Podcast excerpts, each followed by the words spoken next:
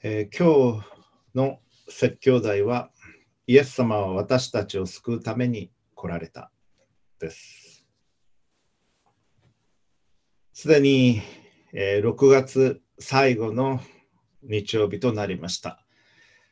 あっという間に6月の終わりまで来てしまったという感じがしていますけれども、皆さんはいかがでしょうか？今年の前半が終わっていきます。早いですね。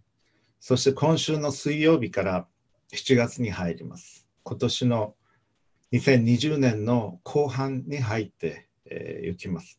皆さんお元気でいらっしゃるでしょうか？どうでしょうか？今年は、えー、新型コロナウイルスが世界中に広まっていく中で日本でも広まってい、えー、きました。どうにか対応してきましたけれども、そしてどうにか収束はする方向に進んではきましたけれども、またちょっと数が増えているという報道もありますね。そして梅雨に入りました。梅雨に入ったこともあって、体調を崩しておられる方々が、えだんだんに、えあるように思います。学生たちの声を聞いていましても、一度も休んだことがなかったゼミの子どもたちが、子どもと言いましょうか、学生たちも4年生の子たちですけども、体調が悪いので、今日は休ませてください。学校に来なくていいので、えー、ネットで授業していますから、Zoom で授業していますから、まあ、いわばあのベッドから起きて、えー、ればもうそれでいい、えー、もっと極端なことを言うとカメラを消していて横になっていて参加することも不可能ではないんですけれどもしかし今日はちょっと参加できませんということを言ってく、えー、る学生たちが少なくないような状況になり、え心配をしています実は。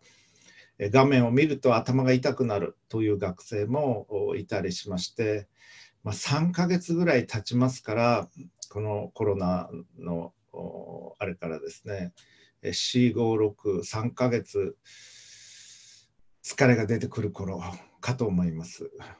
ので、どうか皆さんも体調には気をつけていただきたいと思います。え、学生の方々もぜひ気をつけていただきたいと思います。えー通常ですと4月から学校始まりますと5月にゴールデンウィークが1週間ぐらいあれもうちょっとあったりするわけです。でそこでブレイクがあってもう一回再スタートという感じにもなったりしますし秋の学期ですと後期ですと冬休みがクリスマスの時の休みがありますが、えー、今回は多くの場合遅れて学校が始まってますのでもう一気に15週間という感じになってます。祭日も何もなし、そうじゃないと15週間、文科省が定めた基準に達せられないということもあって、そういう形でやってる学校が多いと思いますけれども、だからそれもきついんだろうなと思います。学生もそうですし、教員もそうですし、あるいは職場の方々、仕事しておられる方々も、さまざまな形でストレスを感じておられると思います。ですから体調には十分気をつけていただきたいと思います。何が一番いいかというと十分な睡眠です。7時間の十分な睡眠そして、え、散歩歩くということこれは特に運動量が減ったりしますからあのぜひ気をつけてしていただきたいなと思いますし私もそうしたいと思います。さあ今日も聖書から大切なことをお話ししていきます。今日はこの題目が表してますように、イエス様は私たちを救うために来られた。このことをお伝えしたいと思います。ヨハネの福音書を読んでいきますが、聖書の中でも最も有名な箇所の一つになります。新約聖書、ヨハネ福音書3章の16節から21節をお読みしていきます。えー、スクリーン出ますので、えー、ご参照ください。新約聖書、ヨハネによる福音書3章の16節から21節までお読みします。神は実にその一人子をお与えになったほどに世を愛された。それは、御子を信じる者が一人として滅びることなく永遠の命を持つためである。神が御子を世に使わされたのは世を裁くためではなく、御子によって世が救われるためである。御子を信じる者は裁かれない。信じない者は神の一人子の皆を信じなかったので、すでに裁かれている。その裁きというのはこうである。光が世に来ているのに、人々は光よりも闇を愛した。その行いが悪かったからである。悪いことをする者は光を憎み、その行いが明るみに出されることを恐れて光の方に来ない。しかし、真理を行う者は光の方に来る。その行いが神にあってなされたことが明らかにされるためである。以上です。この箇所は本当に重要な箇所であり、ヨハネ福音書の中でも、また新約聖書の中でも最も有名な箇所の一つです。で、この箇所の背景には、ニコデモという方がイエス様のもとに来たというお話があります。これ、このヨハネ3章の初めの方に書かれてますが、3週間前にこのニコデモについてのお話をしました。ですから、え、6月7日ですけれども、もしその時の説教を聞いておられない方は、え、教会のホームページから聞くことできますので、よかったらあのご参照ください。ニコデモという人はユダヤ人のエリートでした。え人の名前ですね、ニコデモさんというのは。そして彼は宗教的な指導者であり、また政治家でもあった。えー、そして、えー、まあ、ユダヤの社会のいわばセレブの一人と言ってもいい、そういう方だったわけです。多くのものを持っていた。そして良い教育を受けていた。そして指導者であった彼がある夜イエス様のもとに来ました。聞きたいことがあった。求めてることがあった。教えてほしいことがあった。だからイエス様のもとに来ました。ある夜来たんです。夜というのはなぜか。もちろんニコデモも仕事午前中、午後していたでしょうし、イエス様も日中は忙しかった。だから夜になったということも考えられますが、ヨハネは、ヨハネ福音書の中で象徴的な言葉をよく使います。光と闇というのはよく出てきます。夜、イエス様のもとに来たというのは暗闇の中で光が見えずどのように進んでいったらいいのかそのことを求めていたニコデモの姿を象徴しているんだろうと思います。実際に夜来たんでしょうけれどもそのことをヨハネは私たちに分かるように書いていたんだろうと思います。多くのものを持っていた。しかし何かが欠けていた。そのニコデモに対してイエス様は最初の一言で、誠に誠にあなたに告げます。人は新しく生まれなければ神の国を見ることはできません。と語ります。これ最初の一言に語る言葉ではないですね。普通であるならば。しかし、ニコデモが神の国に入りたい、神の国を見たい、神と共に本来のあるべき生き方をしたいと思っていたからこそ、イエス様はその答えを担当直入にニコデモに与えられたのでしょう。ヨハネ福音書は使徒ヨハネによって書かれたと考えられていますし私もそう思いますけれども目的があります。何のためにこれを書いたのか。ヨハネはその終わりの方にえそのことを記しています。ちょっと読みますね。聞いててくださいね。20章の31節。しかしこれらのことが書かれたのは書かれた目的について書いてるんですね。これらのことが書かれたのは、イエスが神の子キリストであることをあなた方が信じるため、またあなた方が信じてイエスの皆によって命を得るためである。そのためにこのヨハネ福音書をヨハネは書いたんだと記しています。もうおそらくマタイ、マルコ、ルカ福音書はあったと思います。ヨハネ福音書一番最後に書かれたと考えられていますし、私もそうだと思います。マタイ、マルコ、ルカ福音書で欠けていた点、それを意識しながらきっとヨハネは記していったんであろうと思いますけれども、何のためにこれを書いてきたのか、それはイエス様が神の子であることを、あなた方が、読者の方々が信じるため、そのためにこれを書きました。ヨハネは言うんです。そして、それを信じてあなた方が、読者の方々が、皆さんや私が、イエス様の皆によって命を得るため、永遠の命を得るため、3章16節には永遠の命という言葉が使われています。そのために書かれたんです。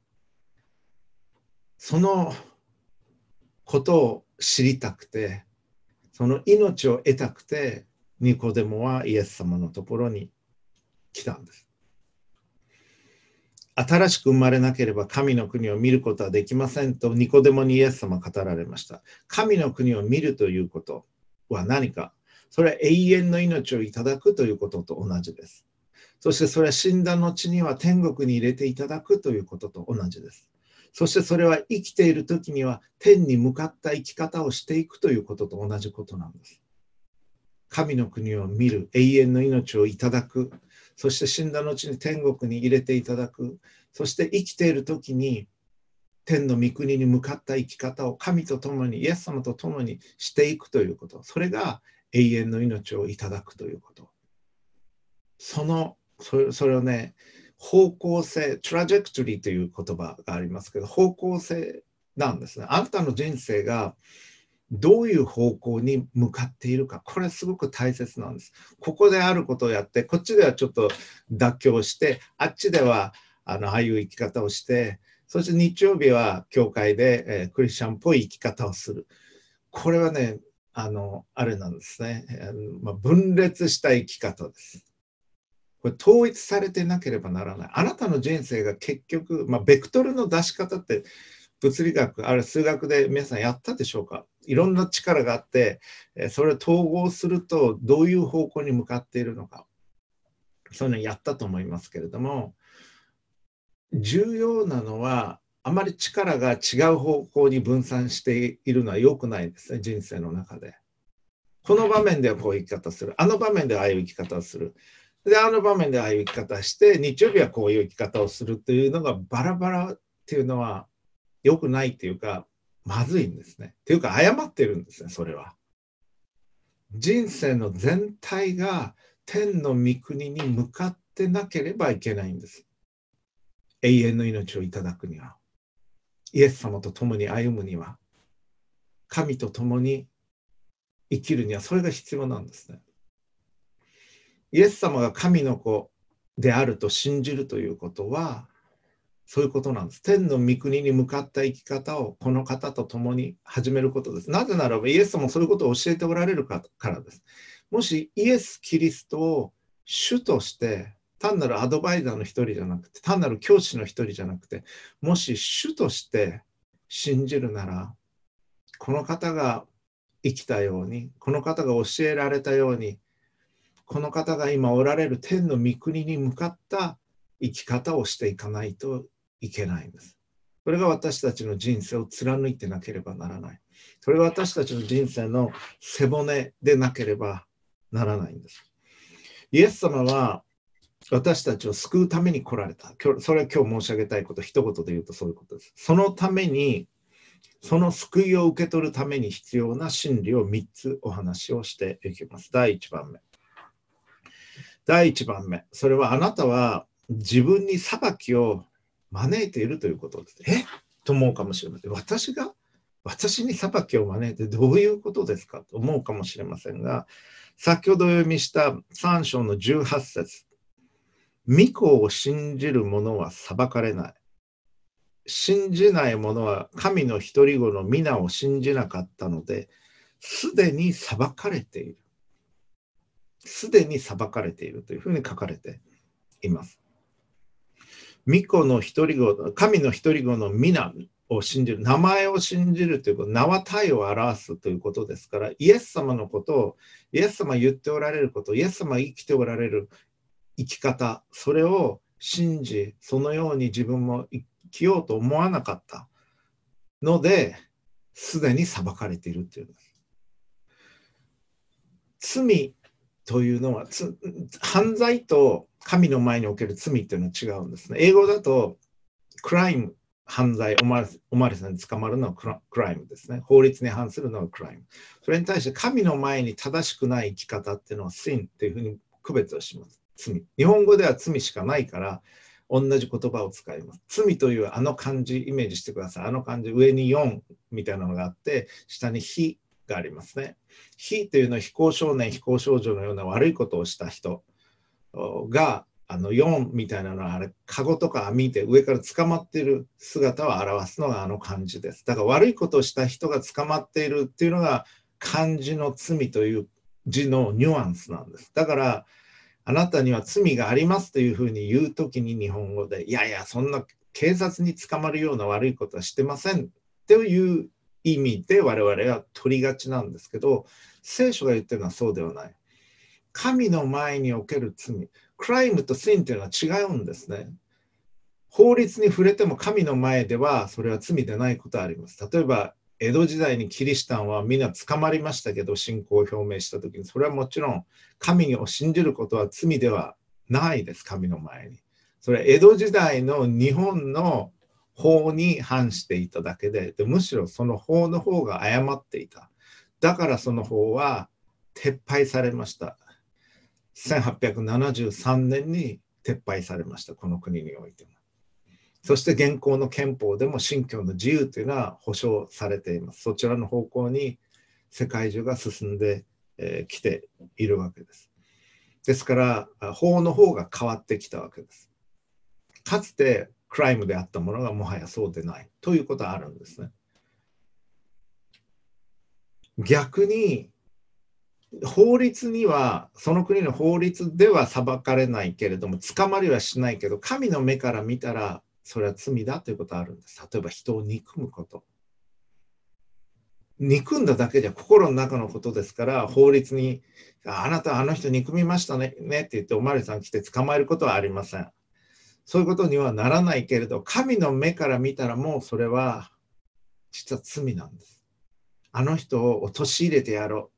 って思った時にちょっとひどいことを言ってやろうと思ってあるいは言った時に言うだけじゃ犯罪にはならないかもしれない。しかし神の目にはもうそれは罪なんです。ね罪とは何か。罪は傷つけるものです。罪はまずあなたを傷つけます実は。そんなことを思いそんなことをしてしまい妬み人を陥れようとしひどいことを思ったりし、チクって言ってしまったりするあなたを傷つけます。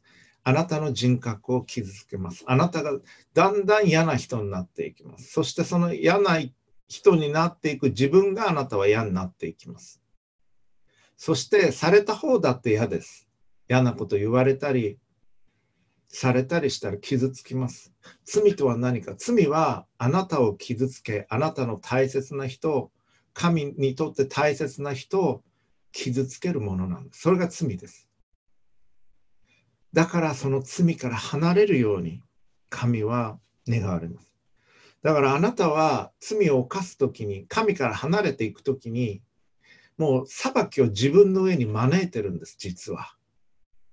それによって自分を傷つけ嫌な思いになります。人に悪いことをして幸せになれなれるわけがないです。嫌な気持ちになりますね。だけど人に親切なことをしてあげる時に自分も嬉しい気持ちになります。ありがとうって言っていただいた時に本当に嬉しい気持ちになります。あなたがそういうふうに作られてるんです。愛である神によって作られてるから人を愛し人に親切にする時にあなた嬉しいんです。愛である神に作られてるからです。特に感謝される時に本当に嬉しいはずです。それがお金になってもならなくても関係なく本当に自分はいいことしたなと思って嬉しい。本来のあなたの姿に近づいていくんです。罪はしかしあなたを傷つけます。嫌なことを言ったりしたりすべきじゃないことを思ったりしたりするときにあなたを傷つけ、神との関係が壊れていきます。神との関係はクリスチャンであってもなくても、クリスチャンでなくてもいいことをするときに、神の願われるようなことをするときに、神は微笑まれます。喜ばれます。あなたのこと見ておられます。あなたクリスチャンであろうとなかろうと関係なく、クリスチャンしか見てないというわけじゃない。聖書の中にこういう言葉があります。神は善人にも悪人にも日を昇らせ、雨を降らされる。すべての人を愛し、憐れんでくださる方です。だから、まだクリスチャンでなかったとしても、あなたが神が喜ばれることをするときに神は微笑まれるんです。嬉しいんです。本来の姿に向かっているというのを見て喜ばれる。その神との関係を罪っていうのを壊してしまう。クリスチャンだってそうですよ。神が喜ばれないことをするときに、神との関係が壊れてくる。で、なんかおかしいな、なんか気持ちが落ち着かないなというふうになるはずです。御父の性質を反映した生き方をするときに、あなたは本来のあなたの姿に近づいていくんです。御父の子としての生き方です。裁きというのは2つの種類があります。大きく分けて2つあります。1つは死んだ後に神の前に立って受ける裁き。こういう言葉がああります。ヘブル書の9章27節人間には一度死ぬことと死後に裁きを受けることが定まっている。まあ我々皆一度死にますね。そして死んだ後は神の前に立って裁きを受けます。あなたも私も。それはもう定まってるんです。それは避けることはできない。地上での我々の生き方に関しての申し開きをしなければならない。で神は正しく裁かれます。裁かれます。フェアに。そういう死後に起こる裁き。それだけでなく、今、我々が感じている裁きがあるんです。さっきお話したのはそういうことです。神との関係が切れているとき、救い主イエス様を信頼せず、イエス様から離れて歩歩いていくときに、私たちはこの裁きをすでに経験しているんです。身に帯びています。最後の審判に至る前に、もうこの裁きを実は経験をしています。あなたはそういう痛みを今感じておられるでしょうか？おられる可能性は十分にあると思います。そのような痛みを、あるいは恥ずかしさを、あるいは苦しみを、罪のゆえに経験をするということが実はあります。で、その痛みは、あなたが神のもとに来るために、あるいは戻ってくるためにある痛みなんです。あ、このまま続けていったら自分はダメになるなという痛みです。これはまずいなという苦しみです。こんなの嫌だという恥ずかしさなんです。それは神のもとに帰ってきて、神と共に豊かな平安のうちに歩むために経験させてくださっている痛み、苦しみ、恥ずかしさなんです。例えば肩が痛いということがあります。あるいは腰が痛いということもあります。本来の調子じゃない、胃が苦しいとか、そういうのもあるかもしれません。喉の調子がおかしいっていうのもあるでしょう。あるいは気持ちが沈んでる。あるいは悲しいっていうのもあるかもしれません。それどこかがおかしいんです。どこかがおかしくて、このままでいったらダメになる。腰が本当に悪くなる。肩が本当に悪くなる。だから神経が痛みをサインを送ってくれてて、このままじゃダメだということ、直さなきゃいけないということを教えてくれてるんです。それは姿勢を直すことかもしれません。あるいは運動することかもしれません。あるいは朝早く起きることかもしれない。十分な睡眠をとることかもしれません。いずれにしてもこのままじゃダメだということを教えてくれてる痛み、苦しみなんです。それは本来のあなたになっていくための痛み、苦しみ。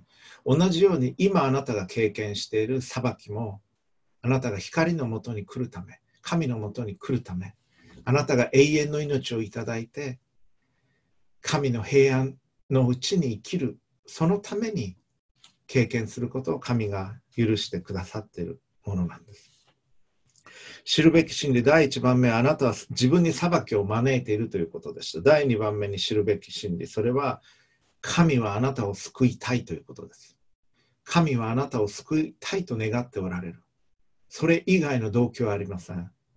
神は愛の動機だけでしか何事もなさいません。神がされることはすべて、すべて、すべて愛の動機のゆえなんです。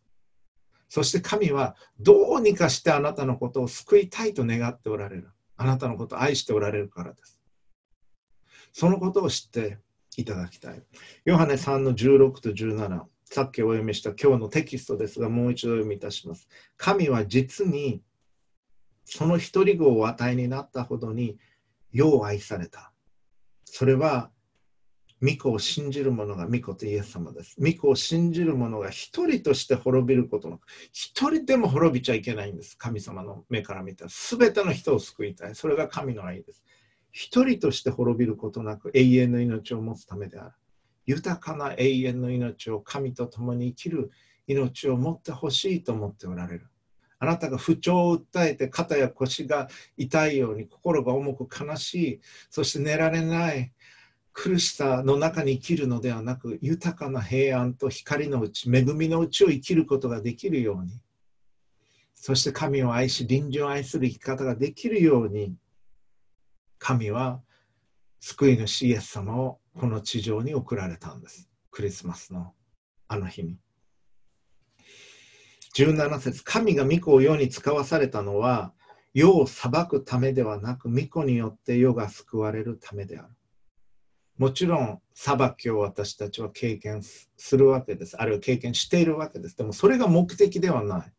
目的はその小さな裁きを通してでもあなたが救われて、私が救われて、神の命のうちに生きるようになるため、そして永遠に天国で神と共に生きることができるようになるため、すべての人が一人の例外もなく救われるようになるために、イエス様を送られたんです。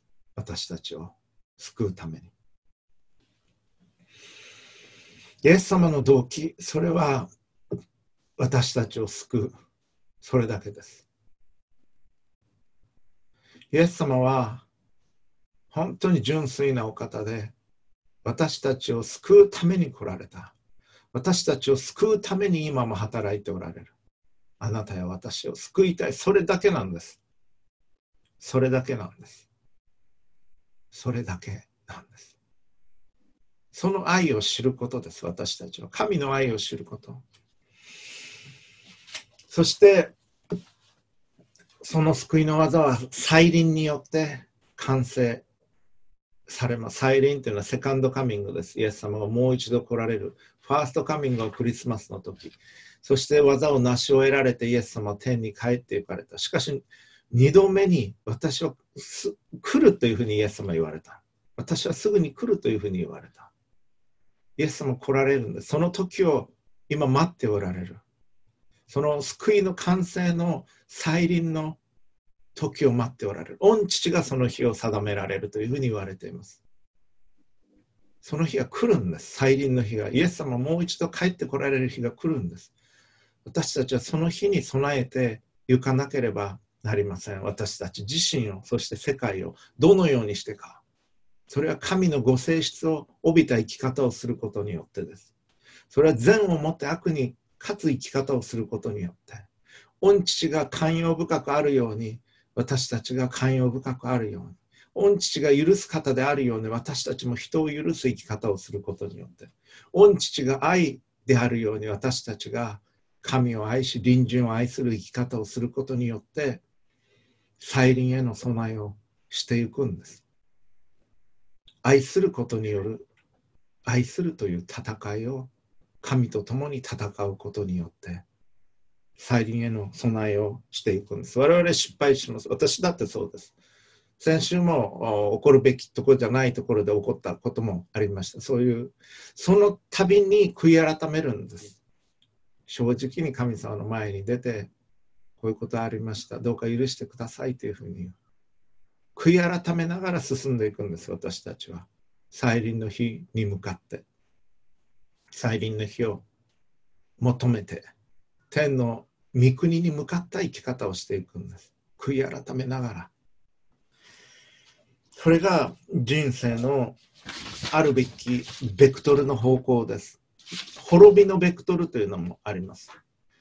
それは自分のうちに裁きを招く生き方。それは滅びのベクトルです。まだ最終的な裁きは経験していない。だけどそっちに向かって歩いているということがあるそっちに向かって歩いていったら自分の上に小さな裁きをいくつも招きそして最終的には滅びの方向へと言ってしまいます。すでに裁かれているというのはそういうことです。将来のあなたの姿は急に出来上がるのではありません。今日どういう生き方をしていくかということの積み重ねなんです。将来のあなたの姿というのは。もしあなたが光の元から離れていくなら、あるいは光を憎むなら、あるいは光を恐れるなら、光の方に来たくないという性質があなたのうちに形成されているのです。もうすでに実は。あなたにお伺いしたいのはこういうことです。本音のところで自分の本音のところで神と共にあなたは歩みたいですか？本音のところでクリスチャンに対しても聞いていますよ。本音のところであなたは神と共に毎日を歩んでいきたいと願っておられますか？それともそうではないでしょうか。自らに問いかけてみてください。問いを変えてみましょう。あなたは真の本物の光のうちに歩みたいでしょうか。あなた本物の恵みのうちに歩みたいですか。あなた本物の清さのうちに歩みたいですか。あなたは本物の平安のうちに歩みたいでしょうか？それは神のうちにしかないんです。偽物の平安、偽物の光、そこそこのもの、そこそこの平安、あるいはテクニックとして心の平安を保つやり方、あるいは明らかな偽物に囲まれてあなたは生きていきたいでしょうか？偽物の生き方っていうのは天につながってないんです。あの迷路っていうのはありますね。迷路、こっちの道を行って行き止まり。こっちの道良さそうなんだけど行くとゴールには行かれない。たくさんの道があります。あなたの前にも。偽物のものによる生き方。偽物の光偽物の清さ偽物の平安による生き方っていうのは天の御国にはつながってないんです実は。もしあなたがそれで満足しようとするならばあなたは天の御国に向かった生き方をしていない。神の方に向かった生き方をしていない。偽物の生き方っていうのはあなたを天に導くことができないばかりか天に行くことの妨げになるんです実は。あなたの心が何を求めているかそのことを考えていただきたい。それは最後の点へと私たちを導きます。第3番目に我々が知らなければならない真理。それはあなたは神の光の方に来なければならないということです。あなたは神の光の方に来なければならない。今日のテキスト、ヨハネ3の20、悪いことをする者は光を憎み、その行いが明るみに出されることを恐れて光の方に来ない。しかし真理を行う者は光の方に来る。その行いが神にあってなされたことが明らかにされるためである。光の神の本物の光の方に来なければならないんです。自分は光の方に行きたいだろうか、そのことを通っていただきたいんです。こういう言葉があります。はしごを登ろうとしない人を登らせることはできない。はしごを登ろうとしてるしていない人を登らせることはできない。それはそうですね。平面であるならば押したり引いたりして動かすことある程度できるかもしれません。しかし、はしごは本人が登ろうと思わないと登れないんです。自分の意思が必要です。どんなお医者さんでも患者が自分の方に来なければ治すことはできない。神のもとに行こうと思わなければ、そして自分には永遠の命が必要だと思わなければ、あなたはそれを受けることはできないんです。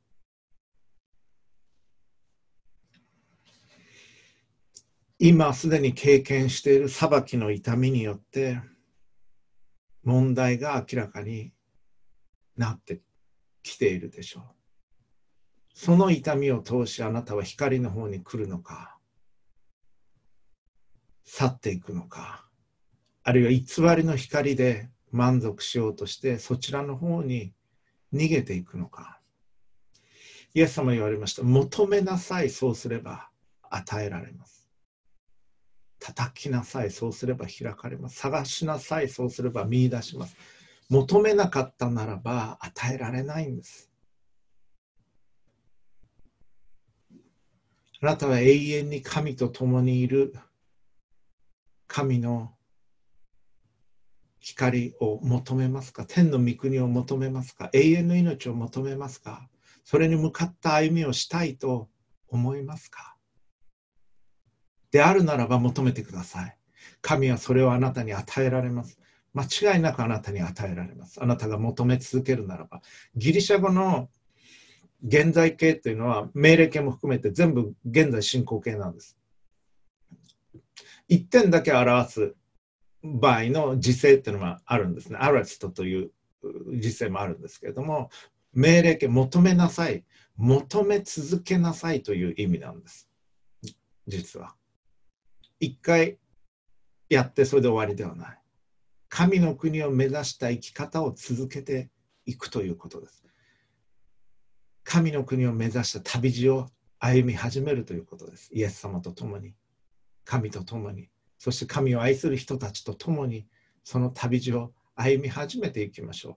それが教会なんです。神の方に向かって天の御国に向かって歩み始めるということ。神の圧倒的な愛を知っていただきたい。神は実にその一人がお与えになったほどに世を愛された。それは御子を信じる者が一人として滅びることなく永遠の命を持つためである。信じること、信頼するというか、これ大切なんです。心がガサついている時に人を信じることは難しくなる。心がかさついてる時に疑い深い時に信じることは難しい。だけど本当の関係神との関係人人間同士との関係も一番大切なのは信じるということです。その人のこと、神のこと。その信じるという、まだ実現していないうちに、あの方が言われたのなら絶対それ起こると思って信じるということ。アブラハムは子供がいなくても随分な年だったのに、老人だったのに、神があなたの子孫はこの空の星のようになると言われた時にそれを信じたんです。神はそれを良しとされた。神はそれを彼の義と認められたというふうに聖書は記しています。この神を信じること、また人を信じる生き方をしていくということ、すべてを始められたのはこの神です。そして神が何かをなさる時の動機は愛です。神は実にその一人子をお与えになったほどに世を愛された。この世という言葉、ギリシャ語ではコスモスという言葉が使われています。コスモス、何か宇宙全体を表す美しい言葉です、ギリシャ語で。宇宙の秩序、そして美を表しています。しかし、この同じヨハネは、一章十節でこうも語っています。この方は元から世におられ、世はこの方によって作られたのに、世はこの方を知らなかった。これもコスモスです。またヨハネはその手紙の中で世も世にあるものを愛してはなりませんというふうに語っています。世とは何かでは。では世とは何か。神によって作られたのに神を認めようとしないもの。神によって作られたけれども堕落によって壊れてしまい神の裁くの裁きのもとにありイエス・キリストが救い主として来られた。そのような状態にある全ての創造されたもの。ある人の定義ですけどコスモスのそういうふうにある学者は世を表しています。善良な人だけではありません。世にいるのは。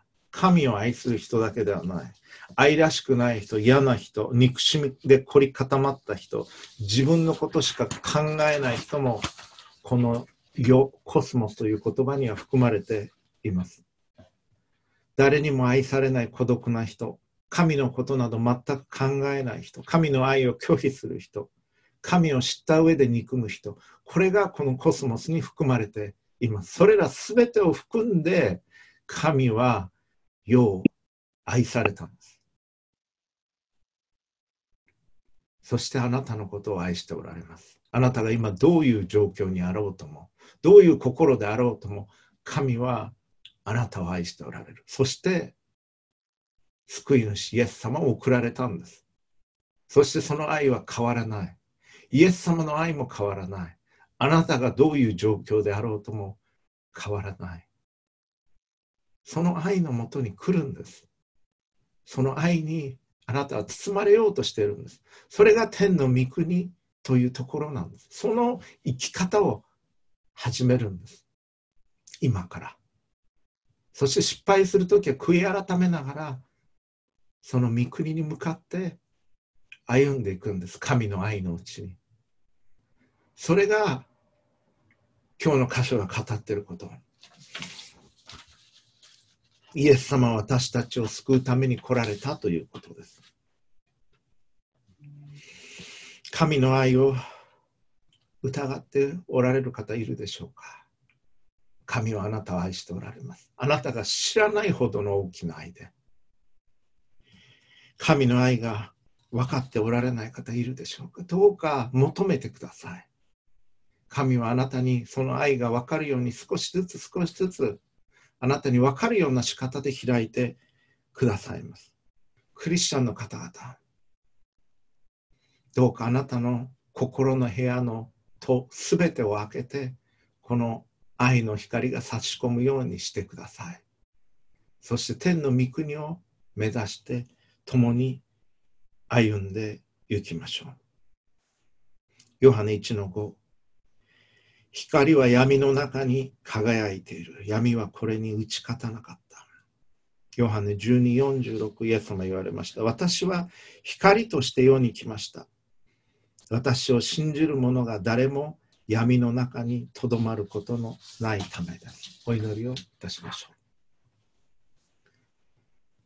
父、子、聖霊なる神様、あなたは私たちを愛し、私たちのために救い主、主イエス・キリストをこの地上に送られました。どうか私たちが自らの小さなプライドを脱ぎ捨て、心の堅くなさを脇へ置き、優しい、素直な、本来のあなたが作ってくださった心に立ち返り、あなたの愛を受け取り、あなたの光のもとに来、あなたと共に歩ませてください。永遠の命を、永遠の命のうちに歩ませてください。神と共に。